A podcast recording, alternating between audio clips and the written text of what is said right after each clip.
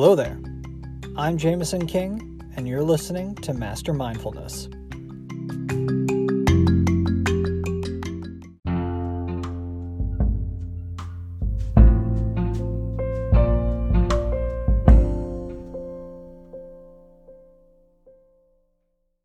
Welcome to the first episode of Master Mindfulness. I'm so excited to get this show started. And what better way to do that than by talking about something that's near and dear to me? Well, maybe not so dear. It's anxiety. We're talking about anxiety today. And I know a lot of people struggle with this. I'm certainly no exception.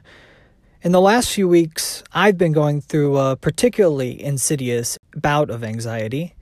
I'd like to share my experience with you today and offer some of my own insights into the reasons why anxiety occurs and how to deal with it. My hope is that by listening to this episode, all of you who struggle with anxiety will be reminded the most important fact to remember you are not alone in your struggle. I'm going to say that again. You are not alone. And if I'm lucky, well, if we're lucky, Maybe some of my thoughts and reflections on anxiety will resonate with you and help you tackle your own challenges. But before we get started talking about anxiety in general, I want to share the stress I've been experiencing the last few weeks, uh, just to give you a little context about what's been going on in my life and how that stress, how those factors influence and contribute to my anxiety. Maybe uh, these are some of the same things that you're going through, or maybe you're, you know, maybe you're not in my situation, but you're taking on those same challenges in your own life. So, a little bit about me I'm a law student. And for our listeners who are not lawyers or law students, let me take a minute to explain what that means. Uh, being a law student means I've taken out a considerable amount of student loans, and I actually live off those loans. My day to day environment is highly competitive, both in class and in the job search. I am actually, in fact, still in the middle of my job search for the summer and for after law school. Speaking of, you know, class and law school, uh, classes are very demanding you have to be on your game for every single lecture. Uh, it's actually recommended that you read between two and three hours outside of class for every one hour of lecture that you have.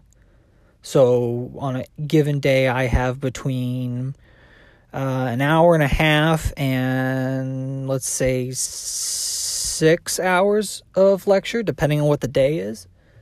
So that means I'm having to study anywhere between three and four and a half hours outside of that to upwards of, you know, what is that, 12, 18 hours outside of that. Um, at least that's what the American Bar Association recommends. And on top of all that, I have decided for you know, for reasons unknown, to start a podcast, for example, and to do uh, extracurricular work. I, you know, I have a part time job outside of law school, and I uh, am writing articles for publication. So I guess to sum it up, the thing, the stresses I'm dealing with, the things that cause me anxiety are my worries about money, about grades, about job prospects both the jobs that I've applied for and the ones I still have to apply for, the ones that you know I'm still out there searching for. And on top of all that, I'm beginning to prepare for the bar exam, which is the professional test you need to take as a lawyer in order to be able to practice law legally without getting arrested. So, I'd like to think my anxiety is definitely justified. In fairness, I, I'm not narcissistic enough to think that there are not others uh, out there who have more serious concerns and um, bigger challenges with anxiety than I do. And to those people, I'd like to say, you know, my thoughts and my prayers go out to you. And if there's any topics that you or any of our listeners want to hear us talk about on the show, please reach out to us at mastermindfulnesspodcast at gmail.com. That email is in the description of this episode, but I'm going to give it to you again. It's mastermindfulnesspodcast at gmail.com. We're also on Twitter, Instagram, and we have a website. Uh, all the links to that are going to be in the description of this episode. So please take a look and reach out to us because we really do want to hear from you. But now that you have an idea of the stress that I've been under recently, I want to outline what I'd like to talk about and the three points that I want to touch on in this episode. First, I want to talk about the paralytic effects of anxiety. In other words, why can and does anxiety and fear leave us paralyzed? And what are the different ways we become paralyzed by anxiety and fear? Second, I want to talk about how and some of the ways to combat anxiety. Uh, for example, how and when should we employ things like exercise, uh, proper nutrition, eating well, meditation, sleep, and distractions in order to help us address our anxiety and overcome it. Third, I want to talk about context. In my experience, anxiety and fear often gain power from not having appropriate context or by us being committed, too committed, in fact, to a certain point of view. So get comfortable and let's get to it. Let's talk about anxiety.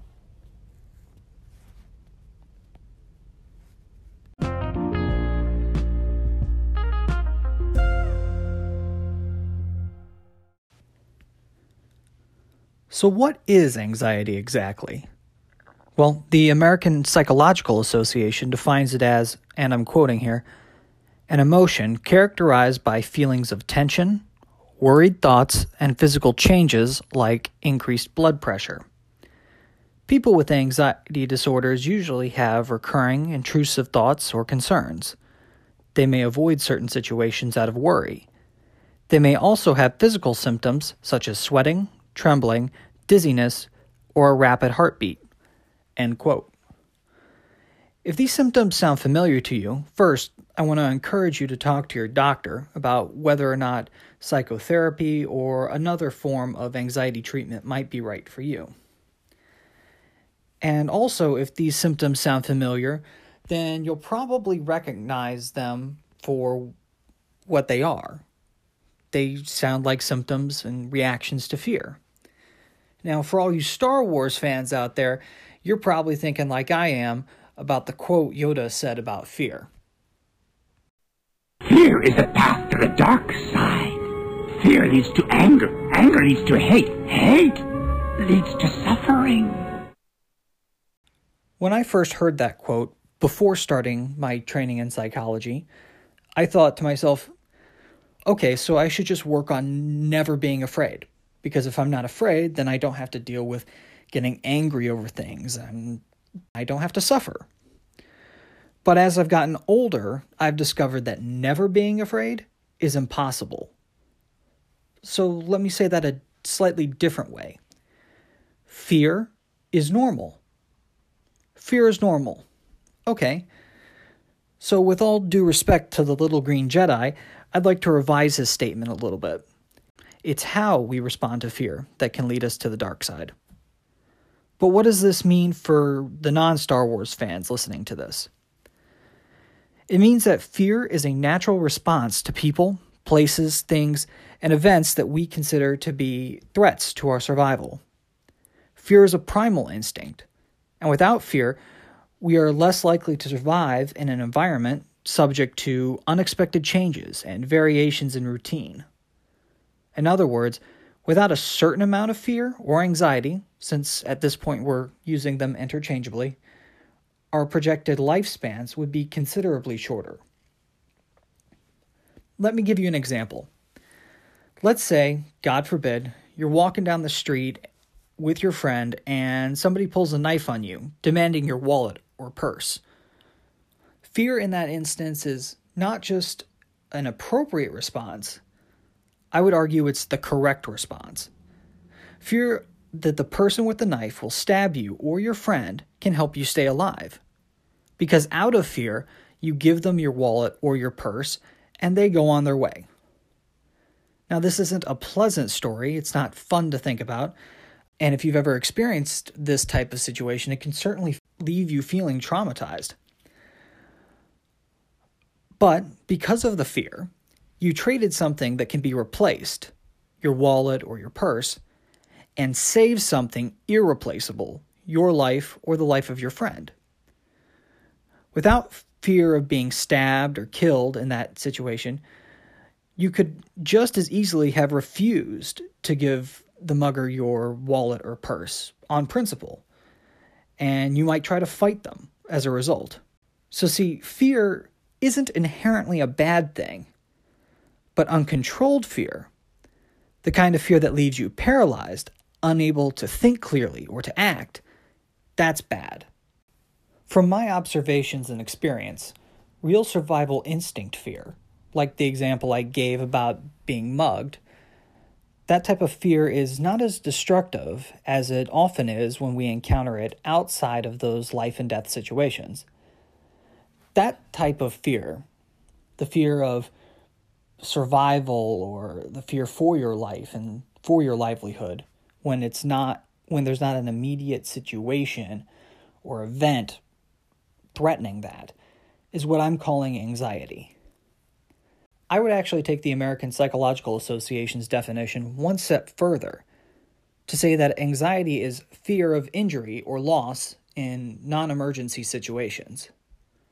So, if the mugger situation is an example of fear, then an example of anxiety would be walking down the street being fearful of being mugged. In other words, anxiety is what happens when you experience worried thoughts and the physical changes that result from those worrying thoughts um, in the abstract, in your everyday life.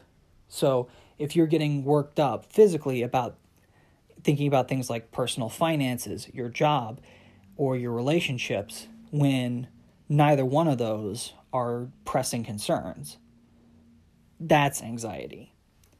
And again, from my experience and observations, people tend to be more paralyzed by anxiety than by fear, more paralyzed by the apprehension of threat than by the threat itself. Let me give you another example from my own life. When I was about 14, my family and I went on a snowmobiling trip to Wisconsin.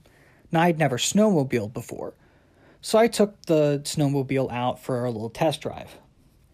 The driveway of where we were staying looked out onto a road.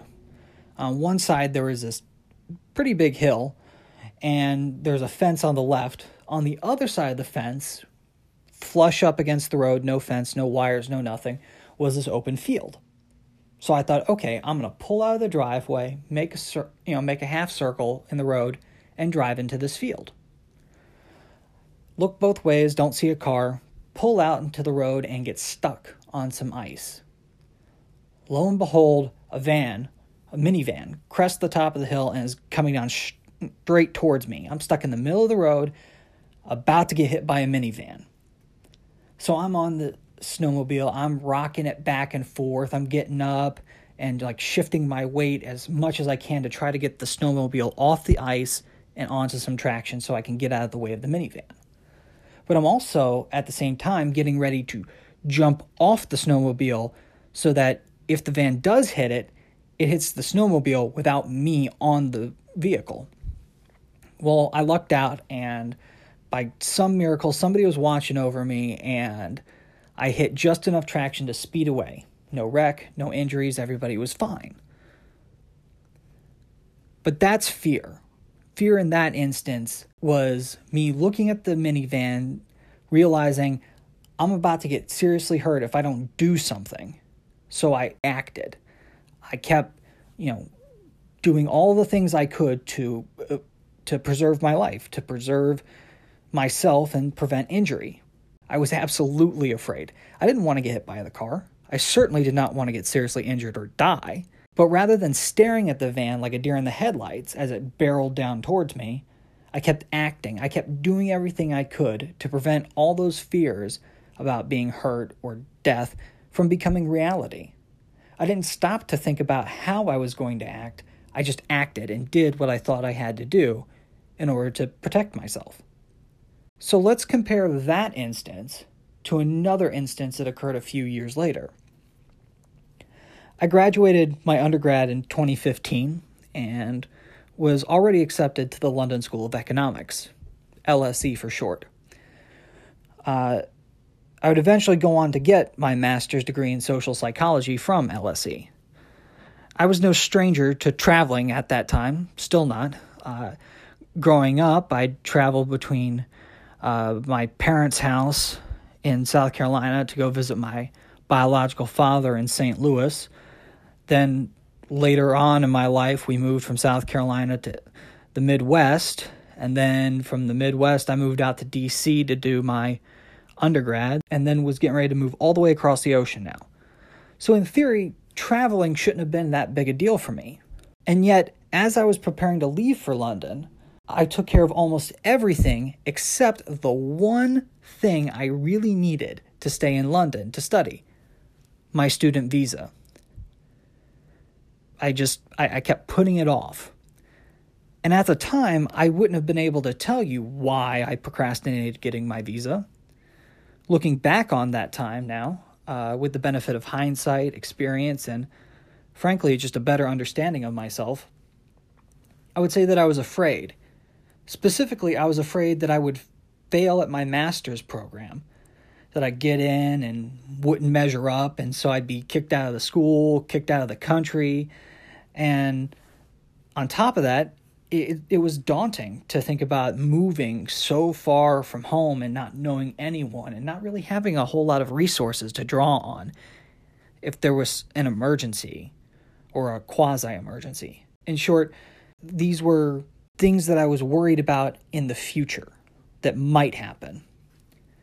Now, some of those anxieties uh, are understandable anxiety about not performing well, anxiety about being so far from home, from family and friends, and anxiety about being alone are what I would call rational fears. But they're rational only in the sense that they're based on a present feeling and a possible, whether or not it's probable, but at least a possible future event that could or would happen. But fears like getting kicked out of the country or not being let in the country in the first place, those are what I would call irrational fears. And they're irrational because they're not grounded in any material fact or possibility. What I'm trying to get here with this distinction is that the rational fear is based on the present feeling. Yes, I am I'm feeling anxious about being about moving so far away from my family. I'm anxious about doing well in school. But these worst case scenarios take it too far. That becomes irrational. But fortunately, with a good kick in the pants from my parents, I got my act together, got my visa, and eventually graduated with honors from the London School of Economics. So the story does have a happy ending. But what I want to focus on here is comparing these two events. In both examples, I use the word fear to describe my state of worry. The possibilities and events I was considering were both sources for me to feel afraid. But I would now call what I experienced about moving to London anxiety for one simple reason. The possibilities and events that made me afraid only existed in the uncertain future. With the almost car accident on the snowmobile, the possibility of me getting hit, injured, or killed were, yes, future possibilities but those possibilities were staring me in the face in that moment in the form of headlights. Quite literally, the situation required that I do something, anything, because not doing something meant that any or all of those possibilities would become real in the space of about 30 seconds or less. In the student visa case, however, inaction was possible, the time gaps between my graduation, acceptance into LSE, and when I needed to get the visa were such that I did not have to take immediate action. As a result, I allowed myself to become distracted by working as a bouncer at a bar, as a research assistant, and by taking summer classes. Simply put, I was able to run away from and avoid the decisions and actions that were causing me anxiety. That is, until I couldn't avoid them any longer. I was paralyzed and chose not to act because by not acting, by not working to get that visa, I wouldn't actually have to deal with any of the possible negative outcomes I was afraid of, such as not performing well, of being forced to leave the program that I really wanted to be at, and of being alone and far from home. By not actively pursuing my visa, I would not have been able to go to London and thus not had to deal with any of those possibilities.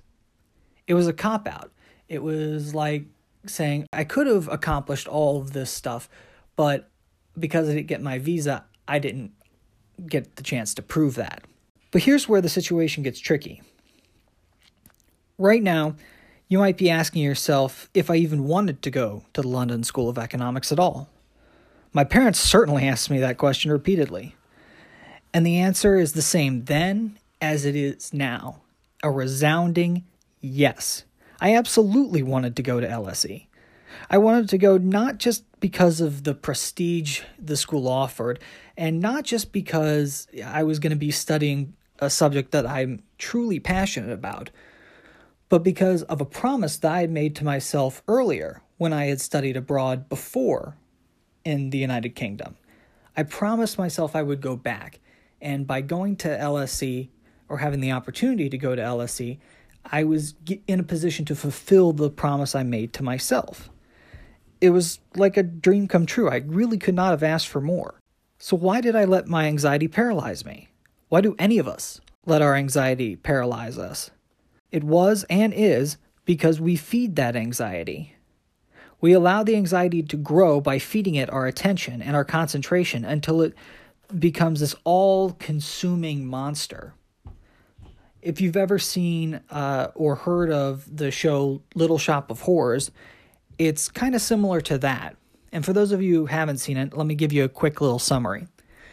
There's this wallflower botanist named Seymour who works in a flower shop, comes across this really weird, rare looking Venus flytrap thing.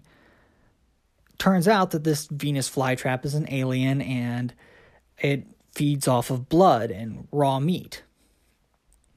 So Seymour keeps feeding it its own his own blood and then eventually starts killing people to feed the plant because he's getting something out of it. He's getting what he wants, the the good feelings of being recognized for uh, for having this strange and exotic plant. But eventually, by the end of the show, uh, the plant turns on Seymour, and it's trying and it tries to eat him, and it tries to eat everything he cares about, and it just becomes so overwhelmingly big and monstrous that he has to kill it. But like Seymour trying to face that plant, uh, it's kind of the same with us trying to face our anxiety after we keep feeding it. When we try to escape the anxiety after feeding it our concentration and our attention for so long, that confrontation looks so daunting and intimidating that rather than confronting anxiety, we avoid it, although we shouldn't avoid it. But avoiding it just seems easier. Avoiding anxiety can take any form, or almost any form binge watching TV, playing video games for hours on end, reading, gardening, exercising, shopping, quite literally any activity that we engage in to the detriment of the other responsibilities we have in our lives, whether that's the responsibilities at work, to our families, or to ourselves. So, for example, if you're, you know, get stuck binge watching a TV show for hours on end and you're not doing your laundry, changing your sheets, or showering, for example, that's a problem. That's an example of what I'm talking about. We allow ourselves to become so focused on these less significant problems or activities so that we don't have to confront the monstrous fear that we've fed into and created for weeks, months, or in some cases, years. Ultimately, whether we are avoiding our anxiety by overwhelming ourselves with work or meaningless tasks, or just simply giving up and not pursuing what it is we really want because we're too afraid of losing or not fulfilling our dream, it's all the same thing. Avoidance, in whatever form it takes, is simply a short term way of soothing our anxieties at the expense of continuing to let that anxiety grow. And ultimately, that anxiety becomes the controlling factor, the thing that controls and governs how we live our lives, instead of us taking ownership of our own lives day to day and determining how we live and what we're going to do. So that raises the question how do we engage with and deal with anxiety?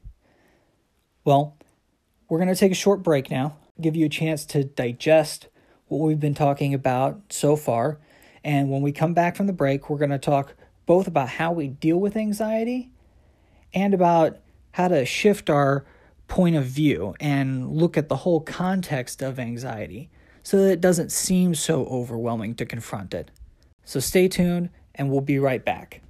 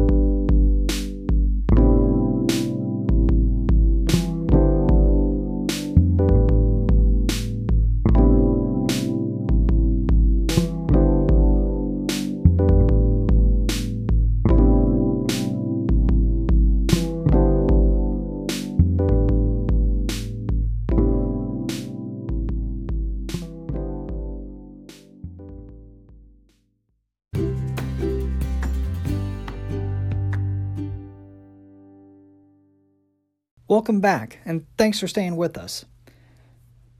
As we get into the second part of our episode today, we're going to talk about how we deal with anxiety and how to change our points of view to better equip ourselves and better prepare ourselves to confront anxiety. How we deal with anxiety depends on many different factors our past habits, our personality inclinations, and what the anxiety itself is centered on. What, if any, time constraints are involved, and our personal resources are just a few of the main ones. But more important than the specific methods we use to deal with our anxiety is the disposition, or point of view, from which we choose to deal with and address our anxiety. And when I say deal with or address anxiety, I am specifically not referring to avoiding our anxiety. Avoidance is not dealing with or addressing anxiety. It is, by its very definition, not dealing with or addressing an issue. So, in this section, rather than talking more about avoidance, we'll talk about the different ways of confronting anxiety that will make it easier and less daunting to do so.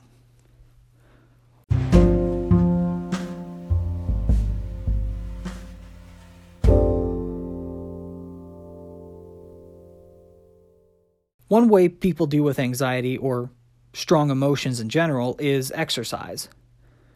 When I'm in my head, as my mom calls it, she suggests I go on a run or go to the gym. She used to regularly run herself and has encouraged me to run throughout my life.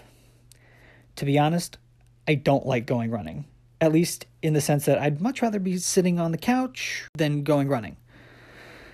But I have never denied and cannot deny that when I do go running, after I'm done, both my body and my mind feel so much better than when I started. And that feeling of release and euphoria that comes at the end of a run is something that you you just don't get from sitting down reading for a couple hours. But when it comes to exercise, I found that it doesn't quote unquote cure me of my anxiety. Rather, exercise helps relieve me of excess adrenaline and energy that would otherwise be devoted to obsessing over whatever it is I'm anxious about. In that sense, exercise is an important part of dealing with anxiety. Regular exercise, whether it's strenuous or mild, is important for mental health because it improves our serotonin uptake which makes us feel happier, or at least less depressed.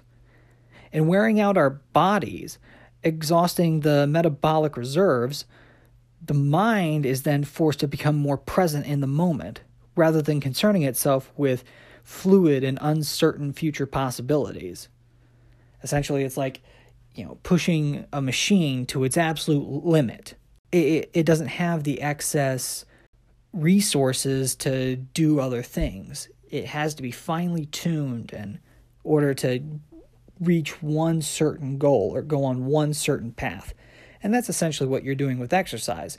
You're fine tuning your body and limiting the excess resources, trimming off the the the parts that aren't necessary for what it is you're trying to achieve. In this case, what you're trying to achieve is a healthier and happier way of life. But equally as important as exercise is eating well, both in terms of quality and quantity. When I was in college, I was on the men's rowing team. We worked out twice a day, and between the start of my freshman year to the end of my freshman year, I went from about 190 pounds to around 175. And by the time I graduated college, I was actually down to like 165 pounds between my workouts and youthful metabolism, I was able to eat junk. I mean, absolute junk. Soda, Cheetos, Twizzlers, and orange chicken, pizza, and beer. You name it, it was horrible. I did not have good eating habits in college. I could eat almost anything I wanted, though. Yet, during those same four years, my anxiety and depression grew and was difficult to deal with. I had a harder time uh, getting a grasp on it. And so I would, you know, continue to eat my junk and I'd exercise, but none of it really made me feel better. It wasn't until recently that I realized how big of a difference our diets make in our mental lives. Eating whole grains, higher proteins, and a lot more fresh fruits, vegetables, and definitely more water make me personally feel physically better. I feel less bloated, less heavy, and more energized. While the challenges that come from healthy eating are a topic we can address and will address in another episode, I cannot emphasize enough that eating healthy foods works in conjunction with regular exercise to transform our bodies, not just aesthetically, but functionally as well. Now that I've been eating healthier and am exercising, I find that my mind is a lot clearer when it comes to how I'm able to tackle problems, how I'm able to distribute my mental resources to take care of the different aspects of my life, both myself personally, my schoolwork, my job, my relationships, and even gives me the energy and time to do this podcast.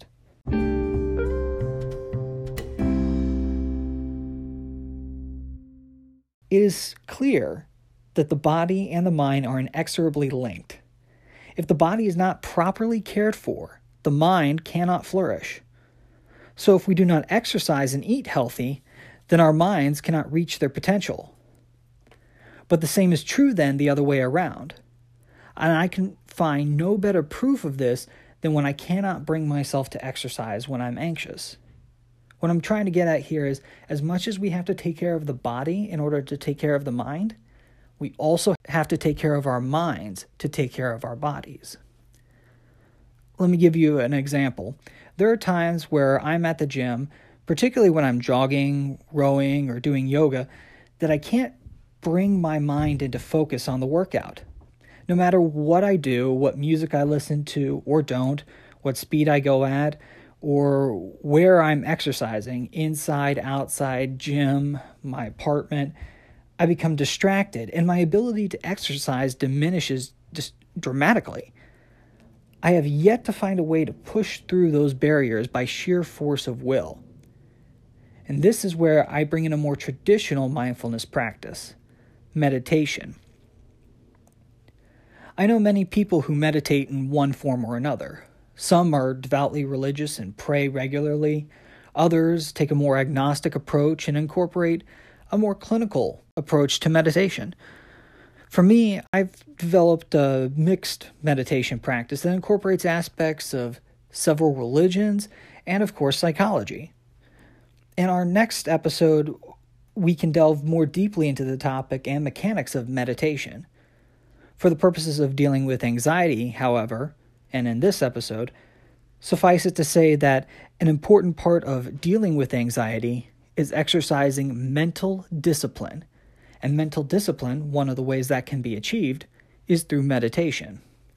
I first encountered uh, this type of mental discipline when I started practicing karate in the late 90s, early 2000s. My teacher, let's call her Sensei V, was a formidable woman. She was intimidating, but also patient. What I remember most about her instruction was that she instilled forced patience into me. Growing up, I struggled constantly going back and forth between my family, includes my mom, my dad, my siblings, and the isolation and abuse I experienced when I went to visit my biological father and his family. Because of this constant back and forth, being uprooted from a normal life, I developed deep feelings of anger, powerlessness, and inferiority. But under Sensei V's instruction, I was introduced to the practice of overcoming those emotions and learning how to regulate not only just how I express those emotions, but when I express those emotions. As I got older and returned to karate practice in college, I had the great fortune to have a traditional karate instructor. We'll call him Sensei H. Now, Sensei H, in his stoic samurai like way, taught me about perfection. By that point in my training, I knew and practiced self control of my emotions. But what I learned from Sensei H was that this is only the first step of self mastery and mental discipline. The next step, for me at least, was to learn acceptance of myself. Now, this is a lesson and something that Sensei V also taught or tried to teach me but I wasn't ready to learn it at that time. Through my training with Sensei H, I came to terms with the fact that I will never achieve perfection because no one will ever achieve perfection. In other words, it's not something that's deficient in me. I'm not inherently deficient, but rather this aspirational goal of being perfect is something entirely unattainable by everyone, every member of the human species. It's only been in the last three or four years, though, that I've found a second part to that lesson. The second, and arguably the more important part of that lesson in acceptance, is this just because we will never achieve perfection does not mean we have permission to stop seeking perfection. For example, the Japanese have a practice called kintsugi. Kintsugi is the process of fixing broken pottery with gold or other valuable metals. The pottery pieces then become unique, beautiful, and more valuable because of the addition of this gold or whatever precious metal is used to repair them. While the piece itself might not be perfect in the stereotypical sense, or in the meaning that the piece of pottery is untarnished, the pottery is arguably better and more valuable than it was before the break. I share these lessons with you for two reasons. First, I want to illustrate that mindfulness and mental discipline, like physical conditioning, comes only with time, practice, and patience. Constant reflection and introspection can lead us to new discoveries and lessons we thought we'd already learned years prior. I mean, there are times where I go back and reread books and listen to songs I have heard a thousand times, and will hear something or read something a little new, or read you know read something a different way, or hear a counter melody that I that I might not have heard before. The point is is that experience, repetition allow us to see a whole picture, a more complete image of what is trying to be communicated. The the second reason I share these lessons with you is that part of what we get out of any mindfulness or meditation practice depends greatly upon our point of view. If we approach meditation with a closed mind, expecting it not to be productive at all, that will become a self fulfilling prophecy because we will resist any attempt to gain insight. Alternatively, if we approach meditation expecting to unlock the secrets of the universe and become the next Buddha, we will be inherently disappointed because enlightenment and self actualization doesn't happen through meditation alone, and it certainly doesn't happen overnight. Instead, I've learned to approach meditation without expectation. Meditating without expectation allows me to process and confront my anxiety without pressure to achieve a specific goal or outcome, or to act or think a certain way. By meditating in this way, I practice accepting myself as I am at any given moment. And I can carry that acceptance with me in my intellectual pursuits, both at work and at school. And I also take that with me into physical exercise.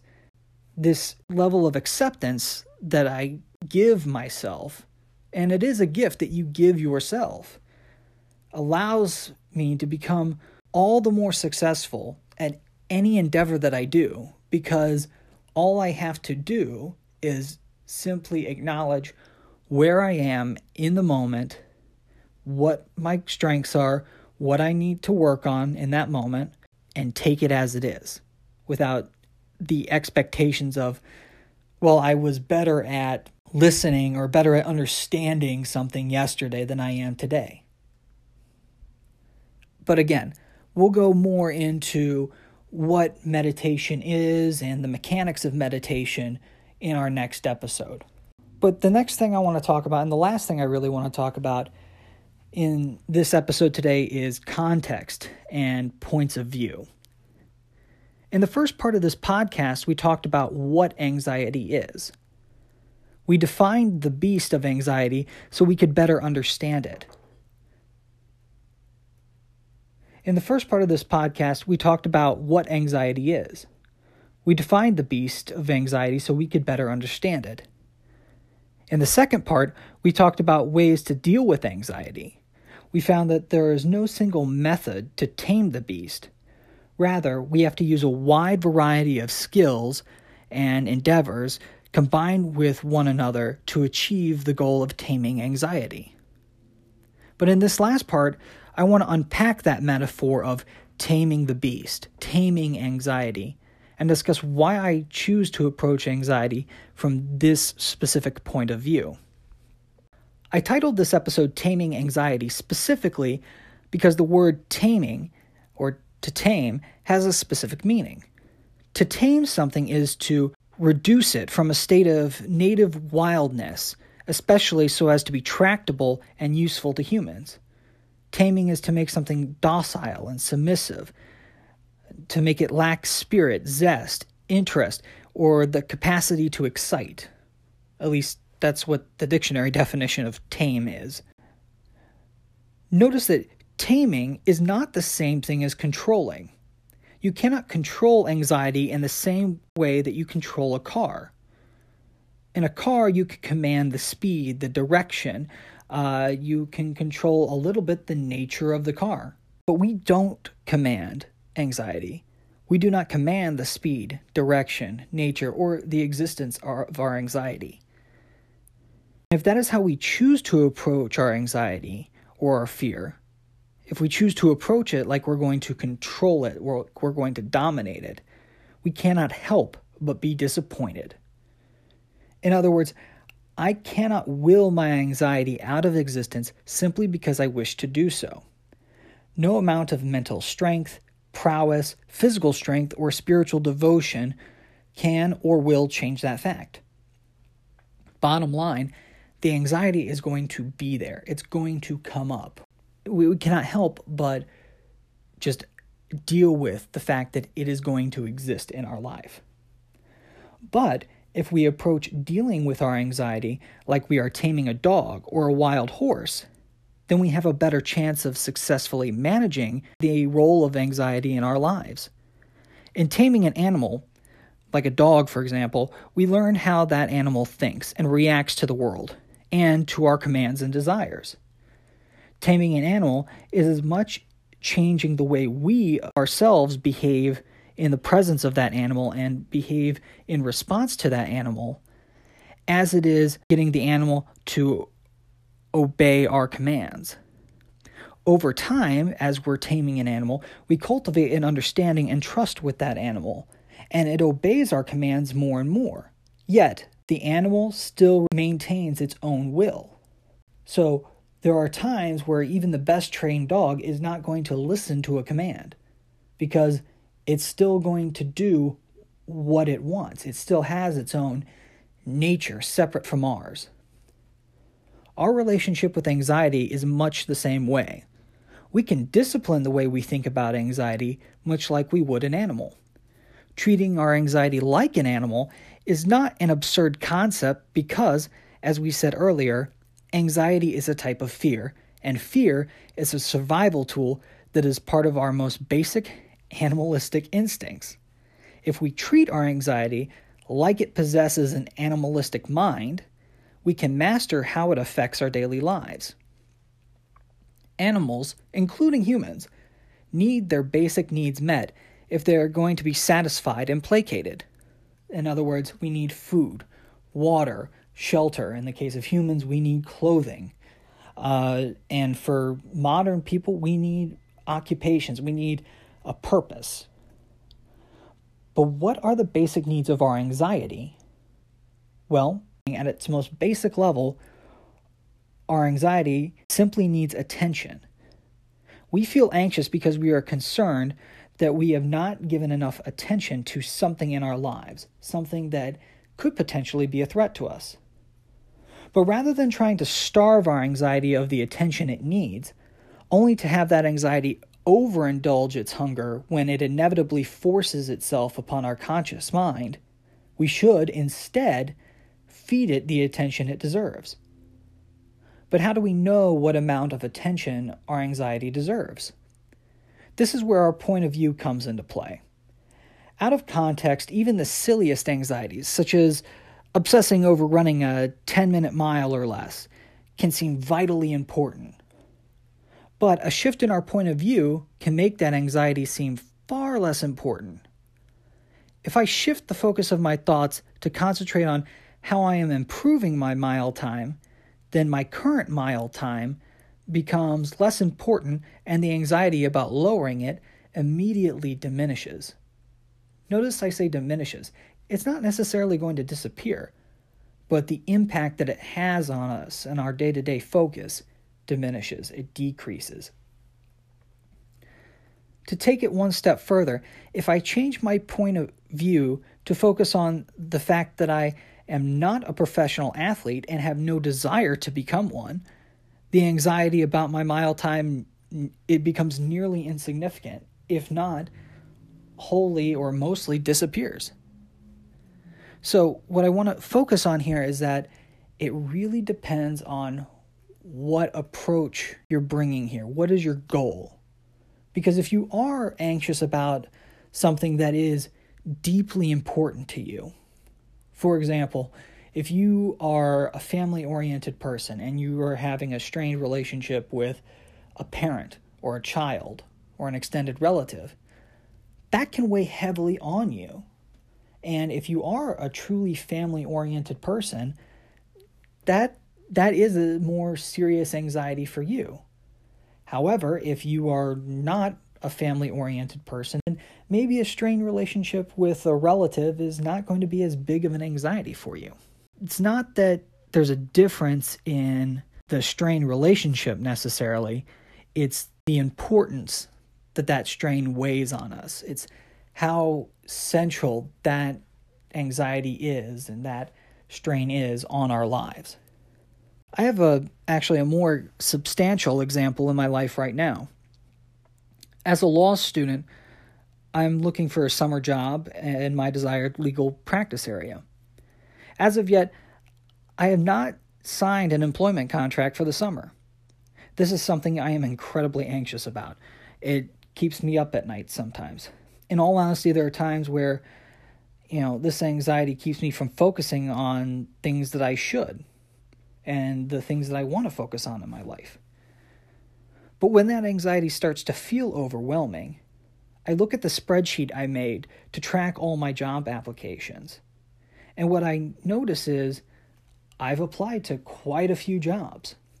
Doing this, looking at the spreadsheet, helps me shift my point of view. Instead of dwelling on the fact that I haven't yet signed an employment contract, I begin to focus more on the process of applying to jobs. I look at the number of applications I've sent so far, which companies, firms, and locations those applications went to.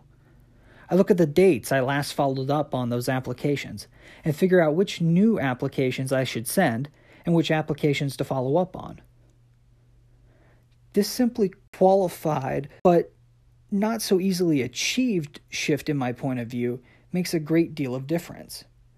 Instead of viewing myself as unemployed, I think of myself as in the job market or actively job hunting. Any and all of these descriptions are true. But by focusing on the points of view that reflect the things I can control and change right now, today, in this moment, I show my anxiety its appropriate place in my life as a reminder, as a guide, but not as a primary driving force for my actions. This method of taming anxiety is gentle, but powerful. It takes the emphasis off of wrestling control away from anxiety, a struggle that is inevitably doomed to fail because anxiety is a part of who we are as humans. And it places that focus and m- makes an emphasis on balancing the role of anxiety. It's accepting that anxiety is a part of who I am and assigning it a place where it belongs. Wrestling with anxiety is wrestling with ourselves. The more we fight it, the more tired we become, and yet the anxiety remains. And we have only weakened ourselves to its influence in the process of wrestling it.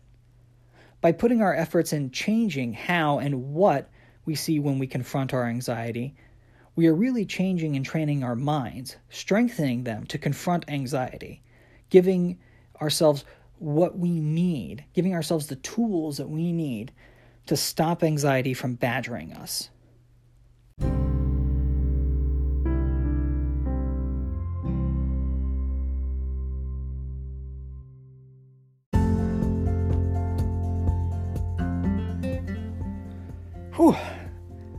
Well, we've covered quite a lot in this episode of Master Mindfulness.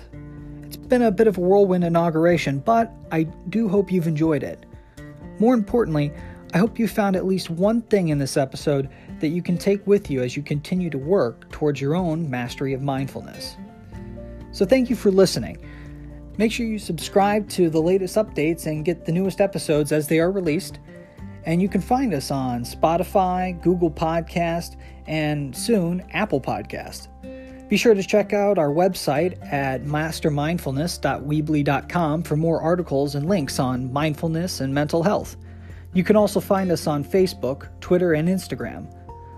So, until next time, be healthy, be safe, and be mindful. I'm Jameson King, and this is Master Mindfulness.